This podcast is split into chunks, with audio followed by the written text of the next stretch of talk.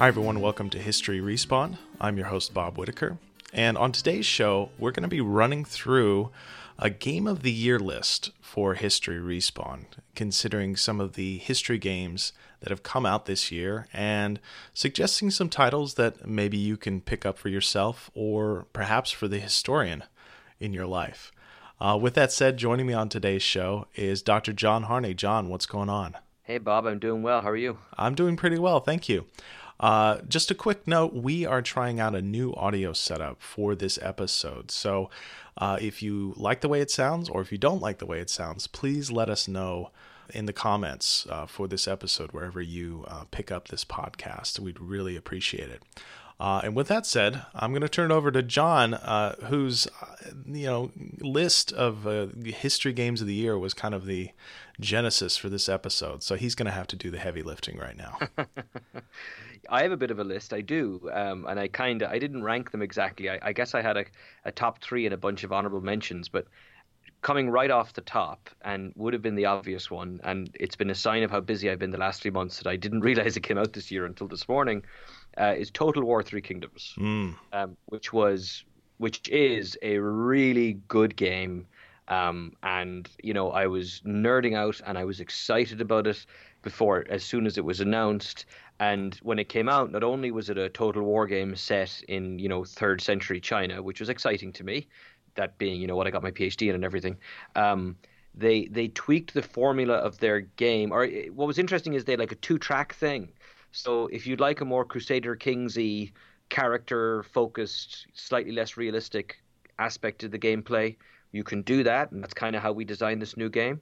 But you can also play it classic Total War style, except with Chinese generals and in a in a kind of a setting a lot like 16th century Japan.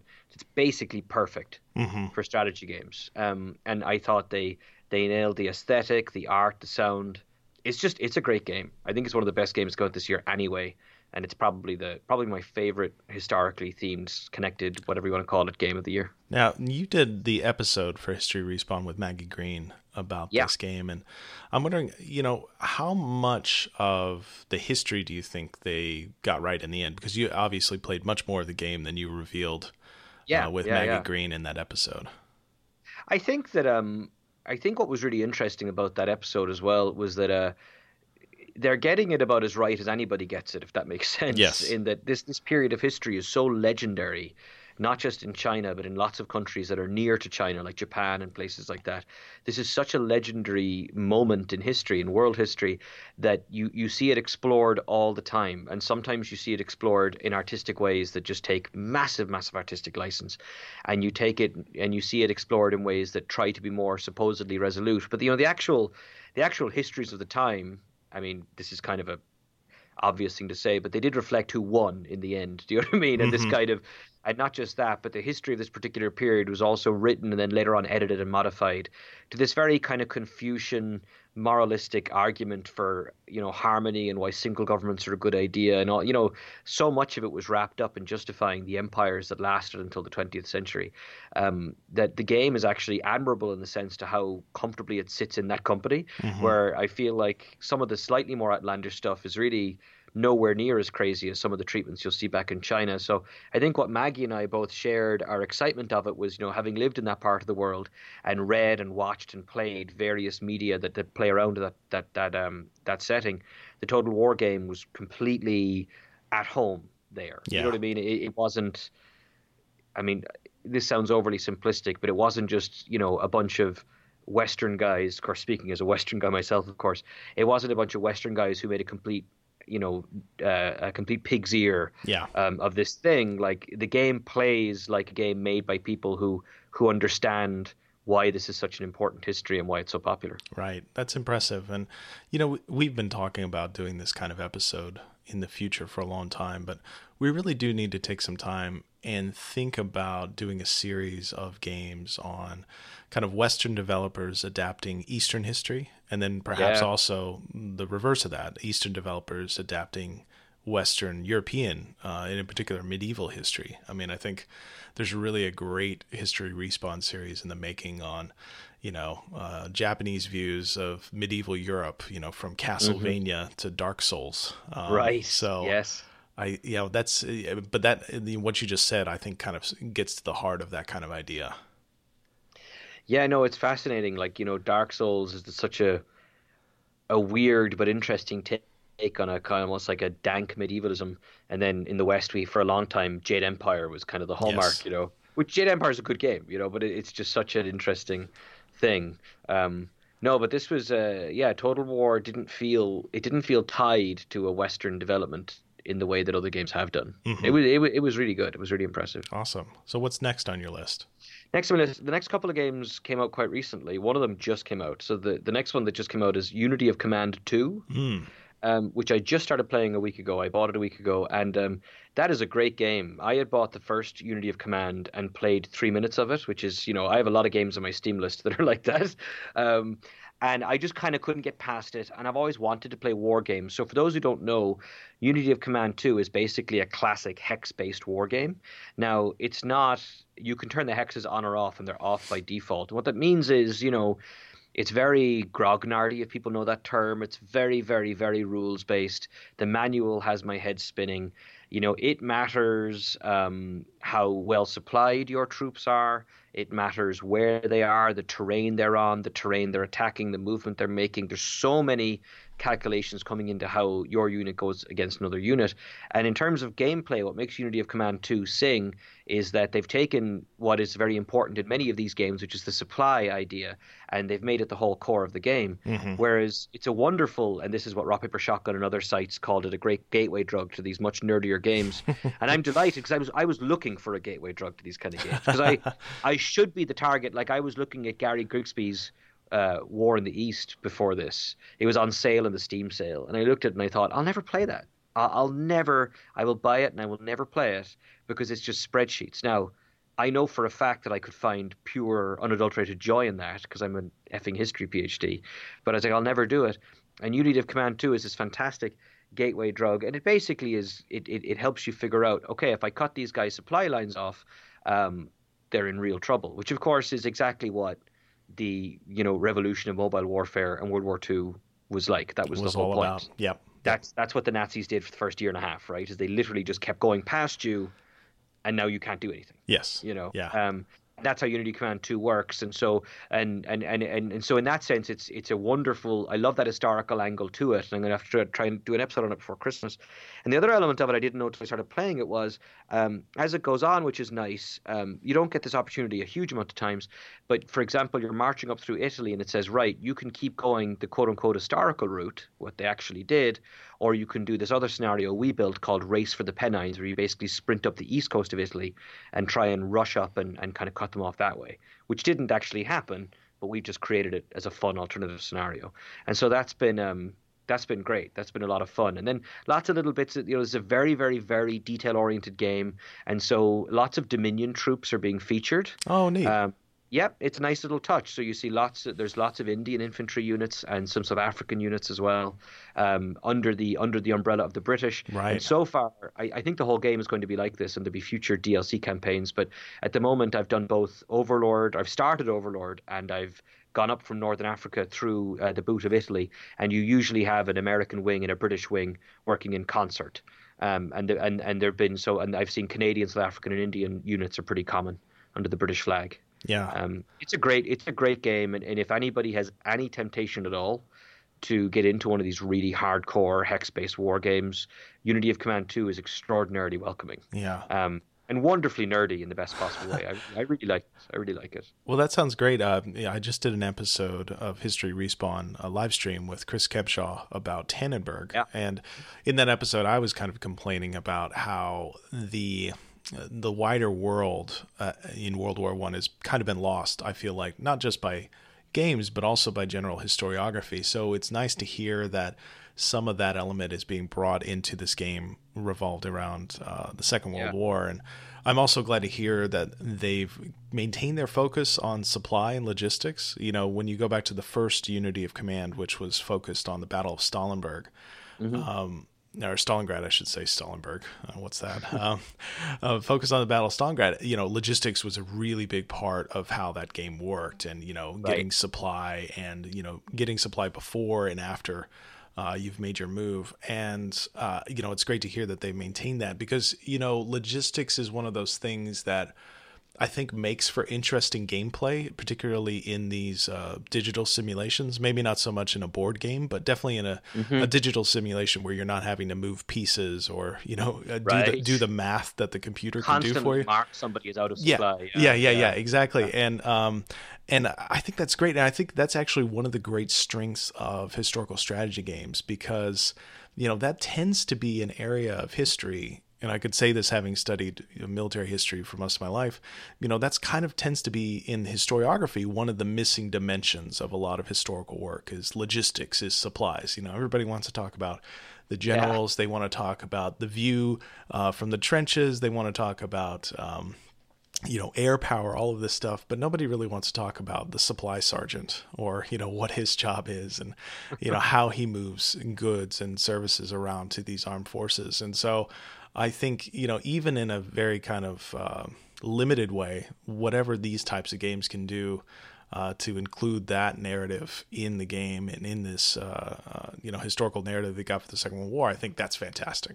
Mm-hmm. I mean, Unity of Command 2, I've had such an interesting journey with it when I first opened it and I was playing it, and I've 10 minutes in, I thought I've made a huge mistake. I don't think I don't think this is for me at all. And then I figured out, and so basically, you should constantly be holding down the button that shows you your supply routes, mm-hmm. and you can hold down a button that shows the enemy supply routes, and you figure out pocketing and everything else. And I can't help myself; I still overextend now and again. So at the moment, I'm trying to take Rome. Mm-hmm. Um, this morning, I woke up in the middle of the night and for no reason and went down and played a war game for two hours, and um, I have overextended, and so I am now slowly losing the scenario, um, and yet I'm hooked. I'm completely hooked on it, um, and I want to see what happens. I also will say one thing they could do a bit better. Uh, they do have a manual you can download, which I'm actually reading through because they basically everyone's either infantry or um, armored, uh, mobile armored unit, mm-hmm.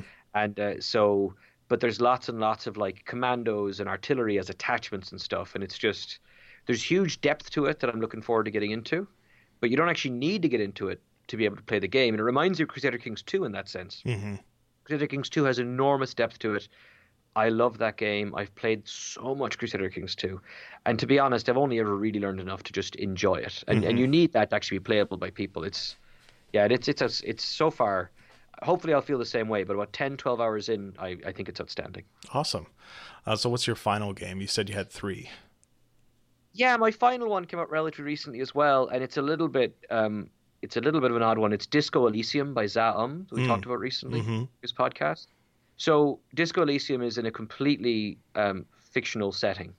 And um, for people who don't know or didn't hear us talk about it before, it's theoretically like a Baldur's Gate style computer RPG game um, in the sense that you have a party. It's only of two people. They have stats. They have characteristics they can level up, and there's lots and lots of conversations and conversation trees.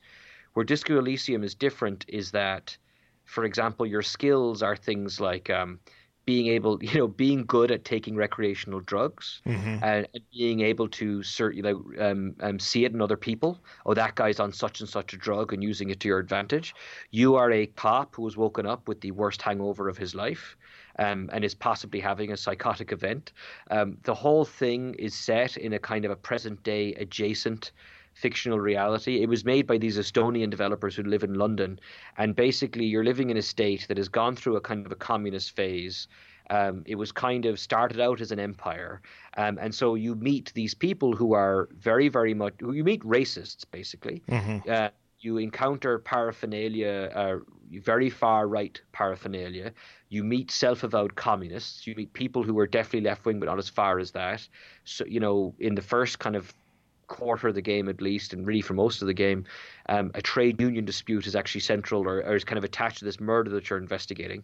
Um, and I, it definitely counts as it were as a history game for me because they've they put they've really captured like how racism works. They've kind of captured how the iconography of of, of fascism works. So, for example, mm-hmm.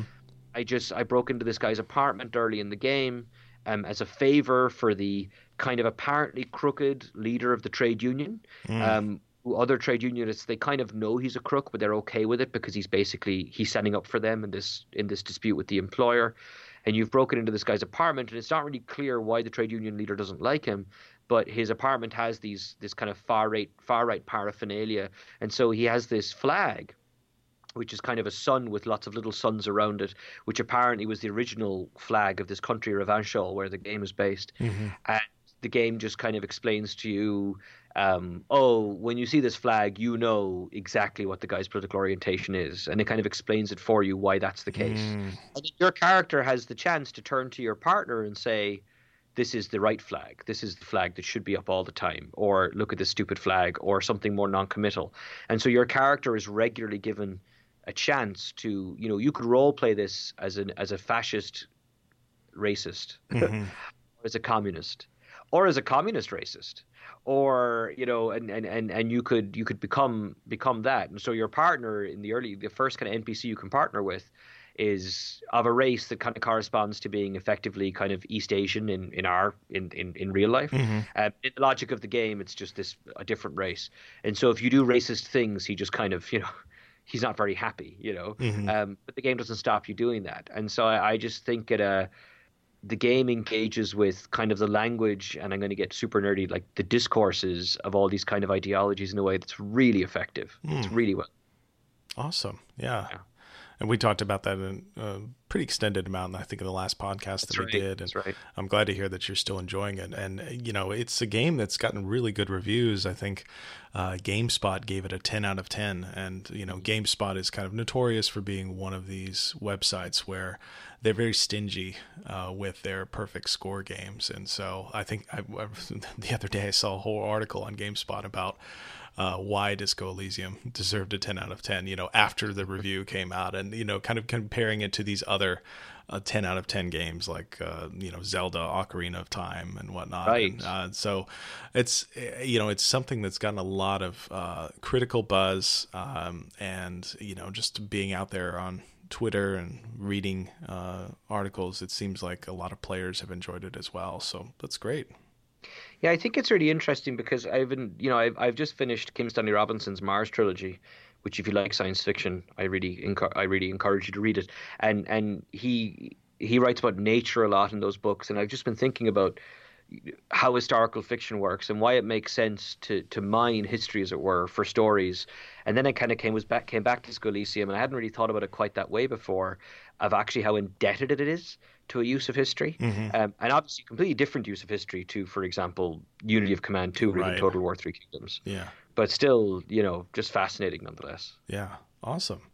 Um, well, I was kind of looking over my list of games that I've played this year, and I think, uh, you know, I it's it was kind of a weird year. I think for historical games, there wasn't a mainline uh, Assassin's Creed release, for instance. Um, right. You know, some of the other hyped historical games that came out this year were kind of they got tepid reviews, I would say. Ancestors, uh, and then Warsaw in particular. Yeah. Um, yeah. And then uh, there was uh, the French Revolution game, We the Revolution, which I, I missed, unfortunately. I, am hoping to come back to that at the beginning of next year. Um, but a couple of games that I just kind of want to remind people of that we covered on History Respawned uh, were Heaven's Vault, which is the kind of sci fi yeah. archaeology game. Uh, and then uh, Astrologaster, uh, which was the uh, narrative, uh, cartoonish game about, you know, basically about medicine, but then also magic in Elizabethan London. And both of those games are relatively cheap. I think they're both under twenty dollars. Uh, and they're both just a lot of fun. Like they're the type of games where you can dip into for an afternoon uh, and play for a couple hours and not really get uh, caught up in them, maybe in the same way that you would with Disco Elysium or Total War or Unity, Unity of Command. Uh, but you know, these days I really kind of appreciate a game where I can just jump into for a couple hours and then jump right out and not get caught up in because I've got so many other things going on in my life. And I think those games are really easy to recommend if you're just looking to spend an afternoon uh, in yeah. a digital world. Um, and I think, you know, I've said more about these games through the podcast and also through the episodes that I did uh, for those games. But uh, just, you know, keep those games in mind. I mean, I think they aren't as sexy as some of the other titles that I, I mentioned. You know, it's certainly not like a mainline Assassin's Creed game, it's not like a Total War game. Uh, but at the same time, they are uh, quality games that do really interesting things. I think Heaven's Vault, in particular, uh, with what it does with narrative and how the narrative progresses forward based on how uh, you approach uh, each area as an archaeologist. I think that's really interesting uh, and a compelling idea. And uh, you know, it's a game that I think got some good critical reviews, but uh, you know, wasn't the kind of runaway bestseller that you would hope to see in that instance. So hopefully, more people can discover it going into next year.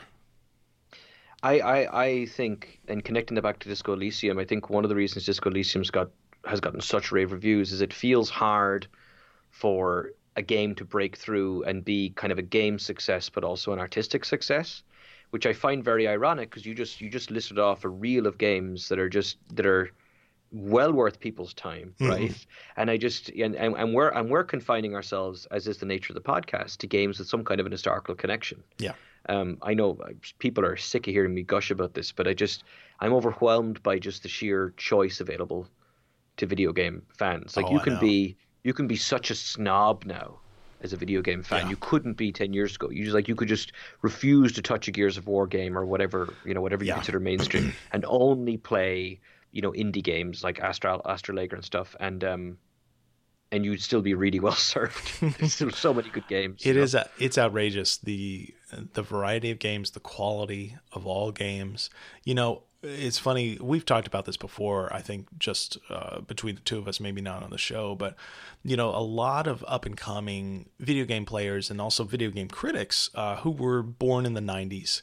Um, they always complain about people our age, you know, talking about Zelda, having this encyclopedic knowledge of uh, Mario Brother games, uh, knowing everything there is to know about something like Metal Gear Solid, and it's it's not we have that knowledge not necessarily because those games were fantastic, but because they were the only games to play right? And yeah, so, exactly. you know, that that kind of knowledge uh, shouldn't be mistaken for the quality of those titles. Not to say that you know those games are bad, but it's just that that's all we had to play, and so we all, all us oldies, we all have that shared knowledge, that shared idea of video games because that was all we had, right? It's it's like. Um, you know, it's a bit like uh, having knowledge of the Bible because it's the only book that's available. And then all of a sudden, novels come out in the 18th century and just blow everybody's mind, right? It's a bit like right. that, right? We had one text, we were obsessed with that text, we talk about that text all the time.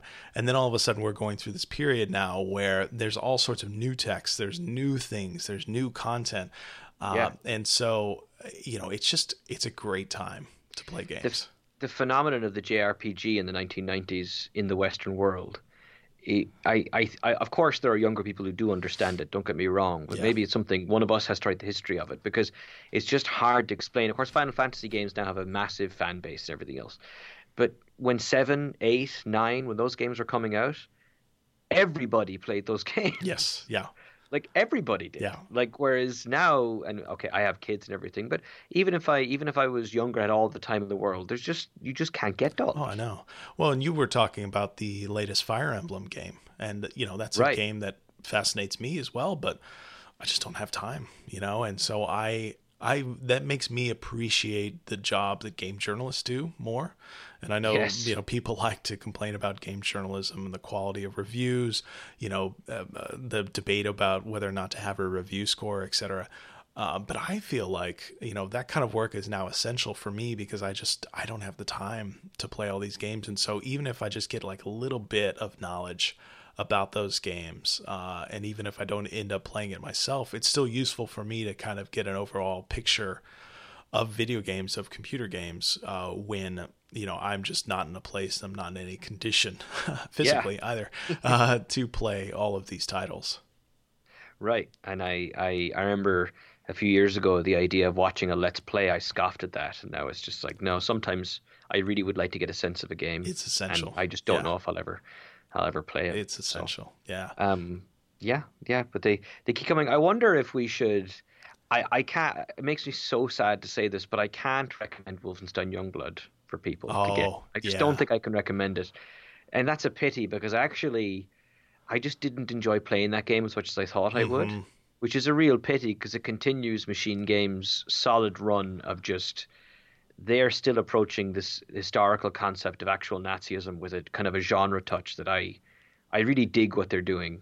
Yeah. With their aesthetic. Yeah. I, I wish that game was more fun to play. Yeah, I do too. I think that it's really clear from the time that I spent with it, and after we did our uh, live stream, I ended up finishing the game, and I think it's really clear that they just have a fantastic research and then art department mm-hmm. as well. Like yes. the conceptual art, the time that they take to craft those worlds uh, is really remarkable. I mean, it's just it the work comes through and it's very impressive. But uh, I think the gameplay uh, for those games is it's hard to recommend, and I would even say that a little bit for uh, the Wolfen, the main Wolfenstein uh, New Order series, you know, uh, New Order and then the New Colossus. Uh, I think those games are a little bit rough to play, especially when you compare them to other uh, modern day shooters. You know, something like uh, Doom 2016 or you know Call of Duty, obviously Battlefield. Um, you know, but even something like Dishonored. You know, Dishonored is something that melds first person mm-hmm. combat with stealth and I think it's just way more satisfying than what you get out of Wolfenstein. I would almost wish, you know, if if I were running Bethesda, I would almost want to combine uh, the Wolfenstein team with the Dishonored team, and you know maybe mm. take the conceptual elements from Wolfenstein and marry that with the gameplay elements of of the Dishonored, and I think that that would be really really satisfying. And it's that's something I, I I think about quite a bit. You know, this yeah. kind of counterfactual. Uh, Bob is you know overlord of game development. but I think they're also the machine games ethos. They're I think they're going for a gameplay style that would feel like an old school gaming style, even though it's very different from actual the way we actually played video games in the 1990s. Mm-hmm. But the thing is that the new Doom games are already doing that. Yeah. And yeah. doing it really effectively. Yeah. Yeah. So and it's hard to compete with that. I mean, yeah. And I've said many times on this podcast this year, this fall in particular, I was waiting for Doom Eternal and it didn't come out this year. And so that was a big disappointment for me. And it, it took me a while uh, to recover from that disappointment, to be completely honest. Um, but it did give me some time to play some other games, a lot of games on my uh, backlog of uh, you know Steam games and uh, PS4 games, uh, and I finally got around to starting to play the, or actually I should say, replaying uh, the Assassin's Creed titles, uh, especially the ones that oh, came wow. out as remasters on uh, PS4 and on PC. And this past week, I finished up Assassin's Creed 2, uh, which is a game that came out 10 years ago. Uh, wow. Funny enough, makes me feel really old. I'm sure it has the same effect on you. and that's that's the game that you you talked me into Assassin's Creed 2. I yes. don't know if you remember this. Yes. Because I had played the first one, and I'm people who haven't played the first game. The first game ends with an inexplicably bad, 45 so minute long. It's so bad. Thing. It's so bad. It's so bad. And um, but Bob, you talked me into two, and you were 100 percent right. Yeah, and so you know it's funny. Uh, here's the sequence for the listeners. You know, 10 years ago, John and I were in graduate school together at the University of Texas at Austin. John was knee deep into video games at the time, and I had sworn off games during graduate school. And he had convinced me to start playing games again. I had borrowed his Xbox and played the new Gears of War back in 2007, I think. And that got me on board. I got an Xbox to start playing these games, and we just had this reciprocal reciprocal relationship with uh, buying a game, giving it to the other person, and playing it, and then giving it back. And Assassin's Creed 2 was one of those titles and I I just I mean, if there was an origin point for History Respawned as a series and as an idea, it's Assassin's Creed 2 because I played that game and I was just I was blown away by the way that it melded, you know, this action adventure gameplay, you know, that has a long lineage going back to Prince of Persia. Uh, and then, you know, mirroring that with this historical narrative, which I just thought was fascinating. Now, you know that narrative has a lot of problems. Uh, it's going back and replaying it, and there's some uh, questionable use of different dialects uh, for Italians in particular. That's uh, a little troubling. Uh, but at the same time, that game still has this certain magic where uh, you really feel a sense of place. You really feel a sense of the Renaissance world uh, during that period, and it's still a lot of fun to play. Although I would say that it took a long time uh, in replaying it recently. It took a long time to get reused to the control scheme of that game. Um, and for those of you who have played Assassin's Creed, you remember that you know there's kind of two halves to the Assassin's Creed series. You know, there's the early Assassin's Creed games, you know, the first game, second game, all the Ezio games, and then kind of going up through Black Flag and Unity and Syndicate. And then after that point, you get to Origins and Odyssey, which become much more modern in terms of their RPG sensibilities, but also in terms of their control schemes, where movement and traversal is ridiculously simple, right? It's basically just pushing forward on the controller. But right. back in the earlier Assassin's Creed games, and especially in Assassin's Creed 2, you had to be very present when you were attempting to scale buildings, when you were attempting to jump across uh, the roof of a building. Uh, you had to have the right buttons pressed down. You have to have a kind of situational awareness. Uh, and if you fall, you've got to hit a button to grab onto something, right? Otherwise, you're just going to fall right down the side of a building.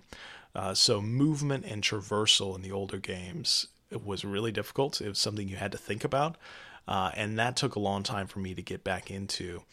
Um, but as far as things that I really appreciate about Assassin's Creed 2 and things that I, I miss from this era of Assassin's Creed games is I miss the the long setup for the assassination. So the game is kind of broken up uh, into different assassination targets. And for each one of those targets, you've got to do a series of missions that set up the ultimate assassination of the target. And this is something that Assassin's Creed 1 and Assassin's Creed 2 really had in common.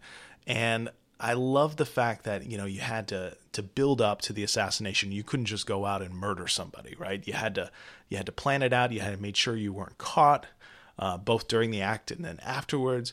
And it really has the feel of, I, I don't know, kind of a heist film or, you know, the way in which, you know, you might actually plan out something like this. And I feel like it gave the game a lot of momentum, not just throughout the course of the game, but then also between the actual levels or the actual missions. And that's something I really miss. I mean, the modern day RPG elements of Assassin's Creed are wonderful, right? They give it an open world feel. You know, you can go anywhere, you can do anything. Uh, but I feel as far as the you know the focus of the series, which is being an assassin, the modern games have kind of missed that, and that's something that I really appreciated going back and playing Assassin's Creed 2 yeah, like the more I think in in Odyssey at least, there's just guys pop up, you find them, you kill them, you run off, and yeah, that's it. Yeah. yeah, yeah. And then in the, I don't I can't remember if they still do this. Remember the earlier earlier games as well. There'd also be this moment in this kind of alternate, not the alternate reality. What's a, the the the thing you're in? The animus. The animus. You're in the animus, of course. Yeah. But anyway, the kind of the you know um, the only things being rendered are you and the person you just assassinated. Yes. And he would you would kind of have this little moment, you know, where you would kind of acknowledge you had killed him. Um, yeah, they kind of dropped the assassin part, you know. Yeah. Yeah, and no, I think that's too bad. And but it's still the modern games are great too. I'm I'm not trying to denigrate those at all, but uh, I do miss the deliberate nature of the earlier Assassin's Creed titles. Um, although I, I was quite annoyed with the the modern day storyline is Assassin's Creed 2. Um, when I played it back in 2009, I really got into the the kind of Dan Brown uh, ness of those yeah. uh, sequences. But now that I know how the story ends and how disappointing that was, it's just kind of like, oh, let's let's get through this. I just want to play as Ezio the entire time.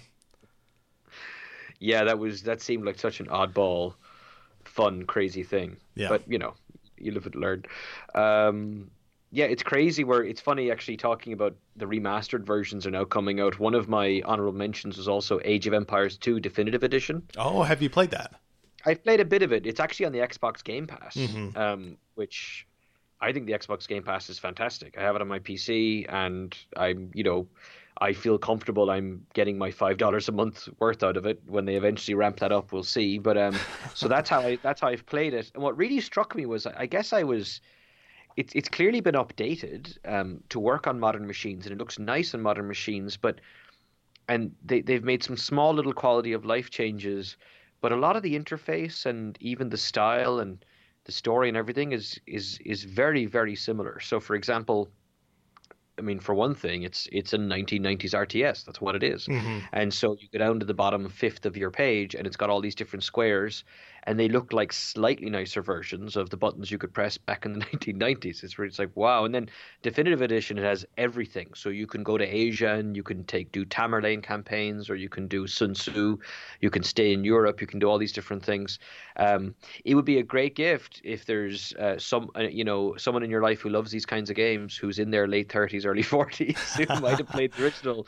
Um, I could see, and I'll be honest, I wasn't the biggest Age of Empires guy. I liked it, but if you have a special place in your heart for those games, you'd be crazy not to get this definitive edition. Yeah. Um, and very meta in the sense of like it really does make me feel old too. It's like, Mhm. wait, they're doing what? Remastered what? Okay, really? You know, and it's just Yeah. Age of Empires Two is now, you know, for for people.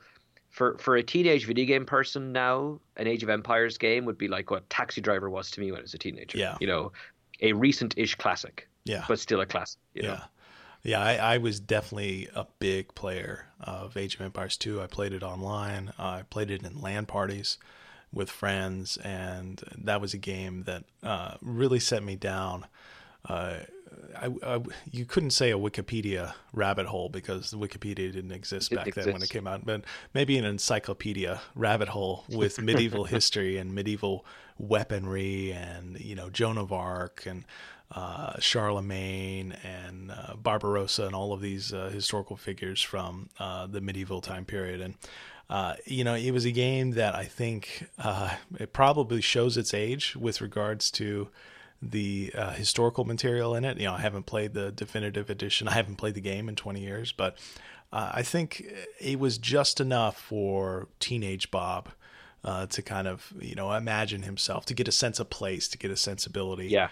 of Yeah. the time period that was compelling and made it certainly more interesting for me than most of the other popular RTS titles at the time. You know, I remember uh, playing playing Warcraft 2, playing uh, StarCraft, and just not finding those very interesting because I felt like the setting wasn't compelling. It was too cartoonish for me. But you know, something like Age of Empires 2 really really grabbed my imagination.